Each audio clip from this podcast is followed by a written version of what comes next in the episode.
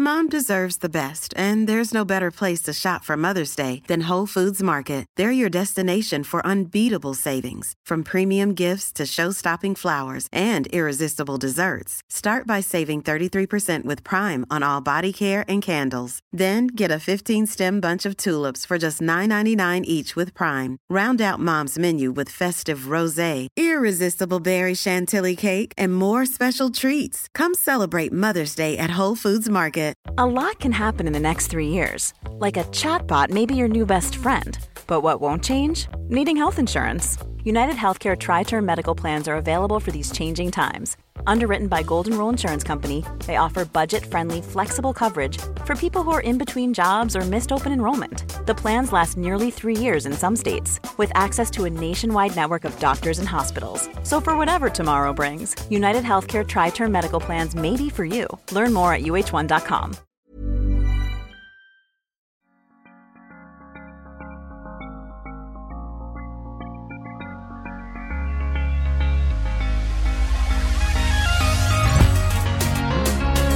Good movement, and welcome to Redefining Yoga, a lit yoga podcast, which is designed to investigate all aspects of the modern evolution of yoga from my background as a physical therapist and lover of movement. My mission is to help everyone find freedom through safer and smarter movement patterns so together we can be uplifted, benefiting all beings. Today is Wednesday Q&A. You ask the questions and we answer. I have my fearless co-pilot here with me, Kristen Williams. Woo! Hey everybody. Thanks, Laura. yes, so good to always have you here. So, starting right away. K at Inca, dealing with lots of back pain. What how, what should I do to get rid of it? Okay, that's a that's a big one. Dealing with lots of low back pain. I mean, well, honestly, we would immediately say like we have to look at you, we have to look at your posture, we have to look at how you move. It's really really hard to generalize and give you advice um, but maybe we can speak to a few things that contribute to low back pain that you might be experiencing. So, you want to start with that?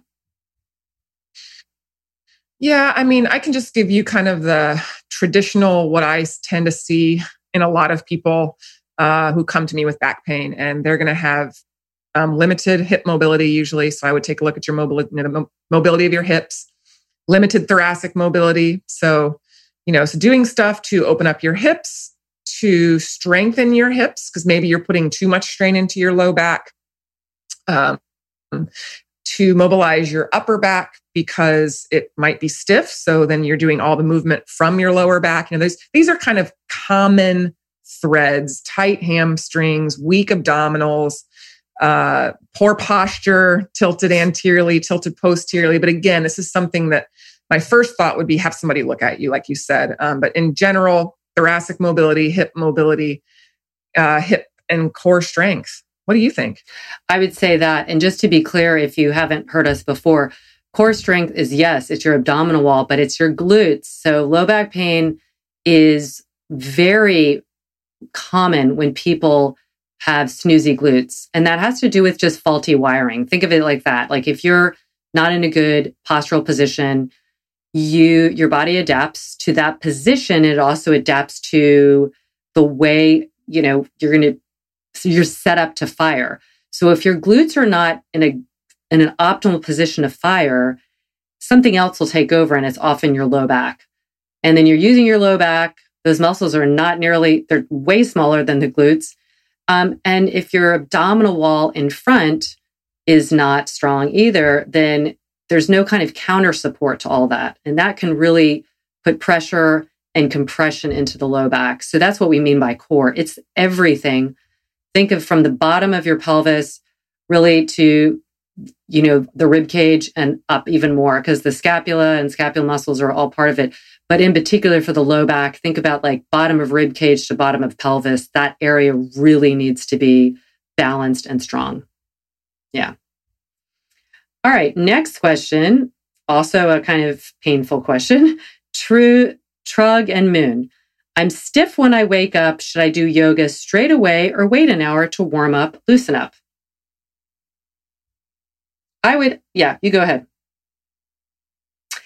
You know, I'm going to say everything depends. Like, I, you know, for me, I'm stiff when I wake up too, stiffer than I am an hour later. Almost everybody is. I personally am a slow mover in the morning. Like I do not pop out of bed, hustle bustle around. I like to drink my coffee. I just like sit and look out my window. I'm like a real slow mover in the morning. And I just know that's my biorhythm. And then once I'm up, I'm up and I'm really moving. So for me, if I got up and tried to do yoga, I would feel very dissatisfied because I would just, I wouldn't feel like I warmed up enough. Um, and what I tend to do personally is that, and I'm, and I, and I will say caveat, I am really balanced. So I'm not waking up with any kind of real imbalances. But for me, getting in a hot shower and moving around is usually enough to feel like I'm ready for the day. And then maybe I'll do my yoga practice. But to get right out of bed and do the practice to kind of undo some stuff for me doesn't really work well. I do teach one early morning class a week. KB teaches more than I do. So it kind of forces me into it. And then I always feel amazing. I never regret that.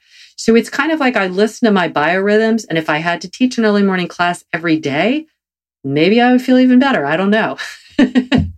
How about you? so, yeah, say I'm the person that's, you know, yeah. I'm up at 4:30 in the morning teaching my 5 a.m. class two days a week. Um, honestly, the reset, thank God for the reset. Yeah. Because know, that really that that and even the reset into sun one, that's my warm-up. I could not go into a yoga practice that early in the morning. So I get up at 4:30 to teach at 5. I pop out of bed, go get dressed. You know, there's nothing happen. I'm sitting at the computer, I'm sending out my playlist, I'm looking at my flow. So my movement doesn't start until I get on that mat and start the reset. I do the same thing on my off days where I'm I have privates at 5:30 in the morning, you know, because I'm still working privately with people on the East Coast.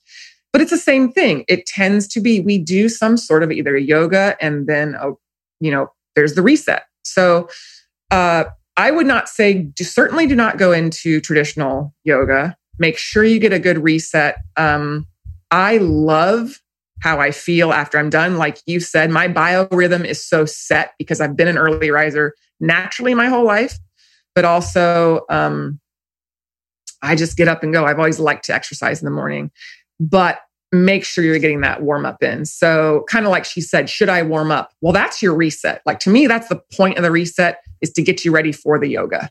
So, make sure that, you know, if you're taking the early morning class, try not to show up after the reset's done.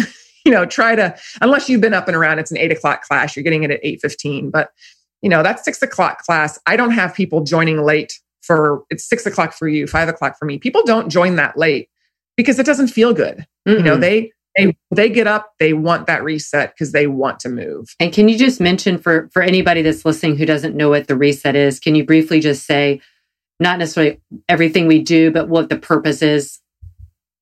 Yeah, so the reset, it's about for me about 15 minutes that we do before class where we're basically getting the pelvis neutral, warming up the the glutes like you just said in our last question, warming up the abdominals, warming up the shoulder girdle. So basically, that core, like we talked about, from shoulders to bottom of pelvis.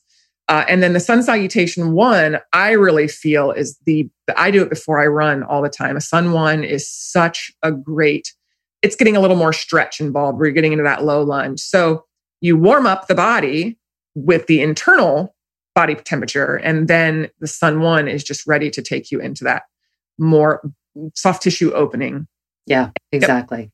And I, so I think to your answer is do it, do it feels right for you. But if you do want to get up and you are feeling kind of your body's feeling like it needs something, do the reset and and notice how that feels. And um, that will definitely help you be more connected and more warmed up. And if you find that you're waking up every single day feeling really stiff, I have a special product for you. So we're going to take a break and I'll tell you all about it. This promo is brought to you by Spry Therapeutics.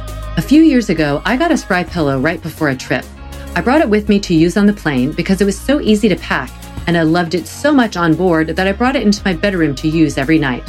As a physical therapist, I really love how the Spry therapeutic pillow molds to my head, giving needed support to my weary neck. Spry Recovery is made with Flowform, a unique moldable technology that allows you to mold it into any shape without it returning to its original shape until you remold it. It's kind of like a soft putty that holds your head while you sleep or rest. The pillow can also be used in your yoga practice, offering extra support by contouring to your specific curves, promoting proper body alignment. You can do it in Shavasana or even meditation. Finally, the removable cover can easily be washed, and the pillow itself can be wiped down with any household cleaner, just like your yoga mat. This cleaning ability is a safer option during COVID because it's easily sanitized. Use code LITFRIEND to get 20% off Spry products at sprytherapeutics.com. Now we're back. All right, on to the next question. Johem 86. Suggestion to keep a neutral pelvis during hikes. After hours, my shoulders get sore. So after hours of hiking is what he means. Yes. Well, so I wonder. Um, number one, is he backpacking? That would be my first question. I mean, uh, the setup of your backpack is a game changer for hiking if you're backpacking. But I think if you're just regular hiking, that would be. I would love to watch him hike, wouldn't you? Just to kind of see what he's doing. I think hiking is so different than just walking in that you are using your hip flexors way more than you do walking or even running uh, for that, especially if you're ascending. When you're descending, you are again, you're lengthening out of those hip flexors. So you kind of, I would wonder with him, you know, where that asymmetry is. You know, asymmetry meaning what is the shoulder doing to make up for something somewhere else? Again, we're very adaptable and our body's going to do something to make us as efficient as possible, but sometimes that's not ideal for a certain area. So it sounds like for him, it's his shoulders. Oh, I would love to watch him. Yeah, I think I think that yeah, there's two parts to that. Are you wearing a backpack? Because that definitely would be a huge contributor to shoulder issues because of how you align the straps, how you align the waist strap is huge. Having done a lot of uh, long distance hiking, I know that if if it's just a half inch off, boy, what a difference it makes on you feeling it in your shoulders or feeling it in your upper back, feeling it in your low back. So um, really get your backpack fitted well. Hug it around your iliac crest. Those are the that's the pelvis, um, so that it's kind of sitting on that. They're, those are big bones. They're nice flat bones that you can hug around, uh, uh, not around, but right above it. So it's really um, keeping your pelvis. Yeah, yeah, it's a shelf for it, but it also kind of gives you, um, if you have it tight enough, a nice reminder of that neutral pelvis. So I would say if that's the case, it probably ha- has to do with uh, your your pack. If you're not carrying anything, like Kristen said, you're you're making up with your shoulders in some way. Um, that lack of wonder yeah. If he's going hours, he's got to be carrying something. yeah You know, whether it's Yes. your water bottle, it's your. So I would look there. You know, even if you can get a better fitting day pack, something that does have better straps, because 100% is where you feel it if you're not set up well is in the shoulders. yeah So, you know, even if if you're just doing a day hike, you know, not all backpacks are created equal and it, if, if you're out for hours, you're going to need water. So, um I would say is pack minimally, but always pack uh, fluid, pack a snack, and then whatever else you think you might need. And you know, I am. I'm not sponsored by them, but boy, I'm a huge fan of Osprey. I think we have Osprey backpacks in every single size, from like super light day pack to the heavy duty. Um, you know, when we're packing for like a month. So, uh, you know, it is worth the money you spend, especially if this is something you do a lot get a good pack. It makes a huge difference. And the great thing about Osprey and some other ones is, you know, you can, uh, if something goes wrong, you just write them. They're really reasonable about getting back, replacing parts, and all that stuff. Speaking of the pelvis, Esther Marie Yoga, what's the difference between neutral pelvis and tucking pelvis? To me, to get neutral, I have to tuck a little. So I actually know Esther. We've been we've been working a little bit offline because she has a lot of low back pain and she's young. So A, nobody should be having low back pain, but you certainly shouldn't have it when you're young. Um, she's been diagnosed as hypermobile. And this example, we talked about this last week of like, don't be your diagnosis. And I told her, I was like, you're not hypermobile. You're just not. Somebody told you that. You just need to go, you need stronger core. You need a neutral pelvis. Now, for her, it, it does to get neutral. She is going to feel like she's tucking under. We don't want a tucked pelvis. That is not, you know, having the, t- like, think of the little, your tailbone. You don't want it curling under. That's like the sign of like a dog that's like, did something wrong. you know what I mean? Um, we talk about lengthening it as, as a visual, as a, as a feeling downward but not under. That's a different, that's, that requires that you posteriorly tilt your pelvis. And all, no one really needs to be practicing that much. For somebody like Esther, who is living more in an anterior tilt, it is going to feel to get to neutral, it will feel like you're tucking because you're so, you're that tailbone. You just look at angles. It's tipped up and back. To get it down, it's going to feel like you're really curling it under. Um, but then you're going to have to find and Kristen and I were just talking about this, people will take it and then they get really rigid and they overdo it. You have to find the balance where you're positionally structuring, structurally putting yourself um, in neutral, but you're not like not allowing movement there and not overly tucking, because then you're kind of locking into that lumbosacral area, um, and that's not going to feel good either.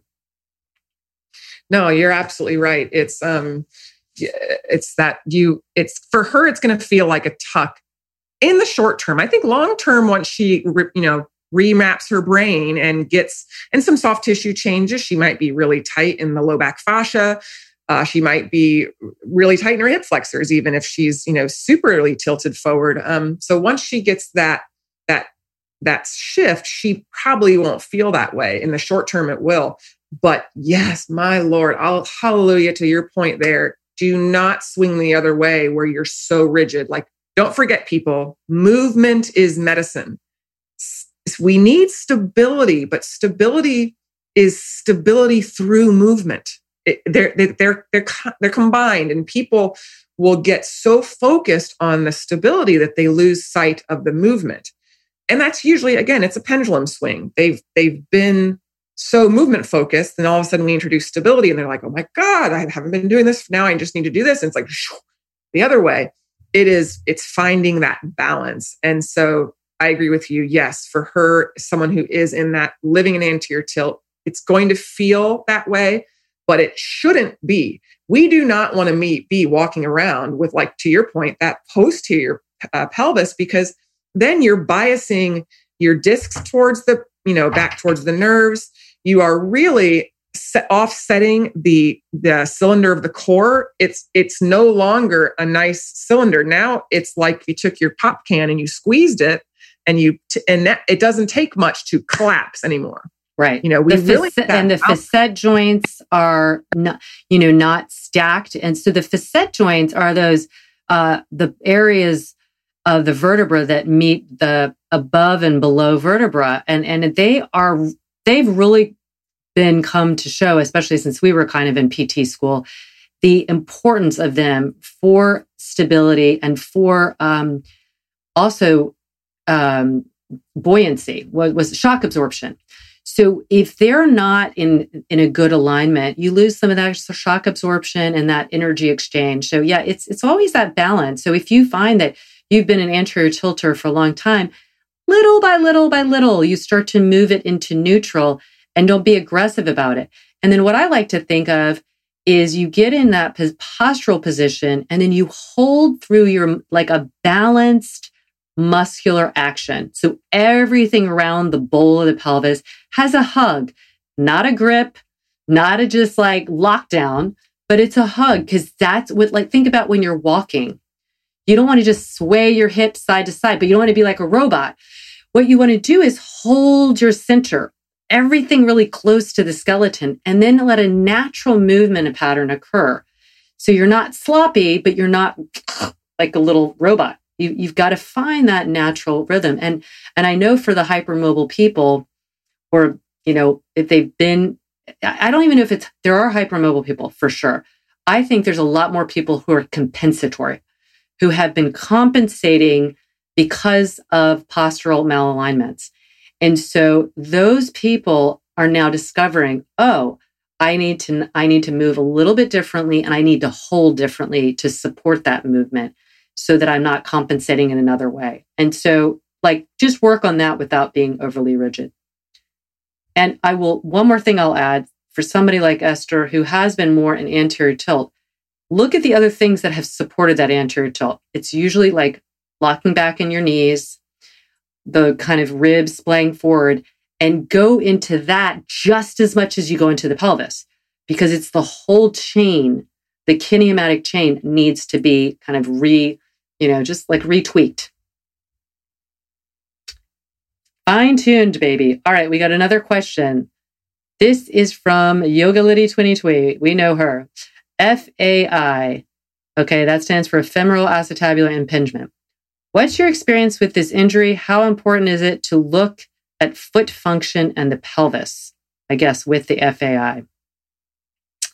You want to start with that? Well, I mean, you know, we absolutely the foot. I mean, everything from the ground up. Um, so FAI, uh, it's we do see it a fair amount.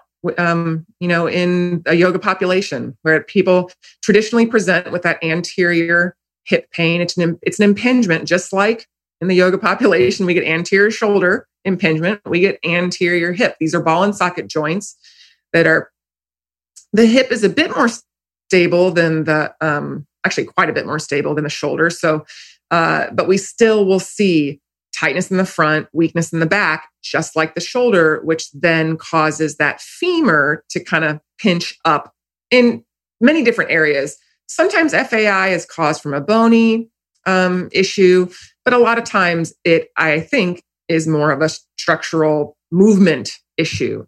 Uh, and that that can absolutely start from the ground up. Um, am I going to look directly at someone's feet first? Probably not. I'm going to look at their pelvis. I'm going to look at them standing. I'm going to look at them moving. And then if I see something dramatic at the foot, um, you know, that might be where I address it as well. But I would argue when you're dealing with something like FAI, uh, it tends to be more pelvis pelvic alignment. I mean, that's what I've seen. It's that tilty pelvis, it's the snoozy glute, it's it's a movement thing there that um you know certainly can can translate down into the foot or up from the foot some, but I'm going to look pelvis first. Yeah, I I am too because of course it's being such a massive place of energy exchange and because it is like you said that it's I mean, th- I've seen so many people with FAI, runners, yoga people, and it, I mean, the one thing they all have in common is they have til- they have they're tilting in their pelvis. They're sh- you know shortened in their back extensors, not deep core muscles, and the feet. I mean, whether they came first or last, I don't know, but um, the feet will often improve when the pelvis does. So a lot of those people also get a little of that internal rotation in their femur um, and get the, you know the valgus knee, and then that goes down into more pronation in the in the um, in the foot, which pronation is good. We just don't want it excessively, and we don't want it because of a structural thing. So usually, I, I think you know, like we are saying, if you really look at the pelvis and work from there, and of course, look at the rest of the spine and all that in, in alignment. Look at the knees, make sure they're not locking out the knees, and like dropping them in when they're squatting, when they're doing all that. I, I think the feet will often take care of themselves. It's not like we would ignore them, but yeah, it's not, it has not historically been the first place that I go. Um, even if somebody was like, oh, my so and so says I have flat feet and this is the cause of that, I still am like, you know, the flat feet alone are not causing your anterior tilted pelvis. so we can work on both, but I don't, that's, you know, that is not, that is not going to have that's not going to improve. So when, uh, for people that don't know exactly, the pelvis, imagine the bowl, the pelvis is kind of like, you know, on top of these two femoral, uh, the balls of the femur. And if you tilt that bowl, you're closing off some of the space for the, the ball the femur to move. And that, that anytime you close off space, you're, you're potentially setting up for impingement. And so changing something the foot isn't going to change that first. You really have to uh, get that in alignment. The foot might help with it for sure, but yeah, I agree. The pelvis is like like calls to you. It just calls to you. Well, these were great questions as always, and it's always a pleasure to be with you, my dear friend. I love you. I love you too. So fun. Thank So you, fun. everybody. Thank you. And remember, you can always write us. You can um, check out KB. Make sure you follow her and write her um, on Instagram at KBWilliams99. You can write me at laura at lityoga.com or on Instagram at laura.hyman. We'd love to hear from you. Please rate and review. We, we love to hear what you have to say about these Q&As with us. Thank you so much, and we're pulling for you.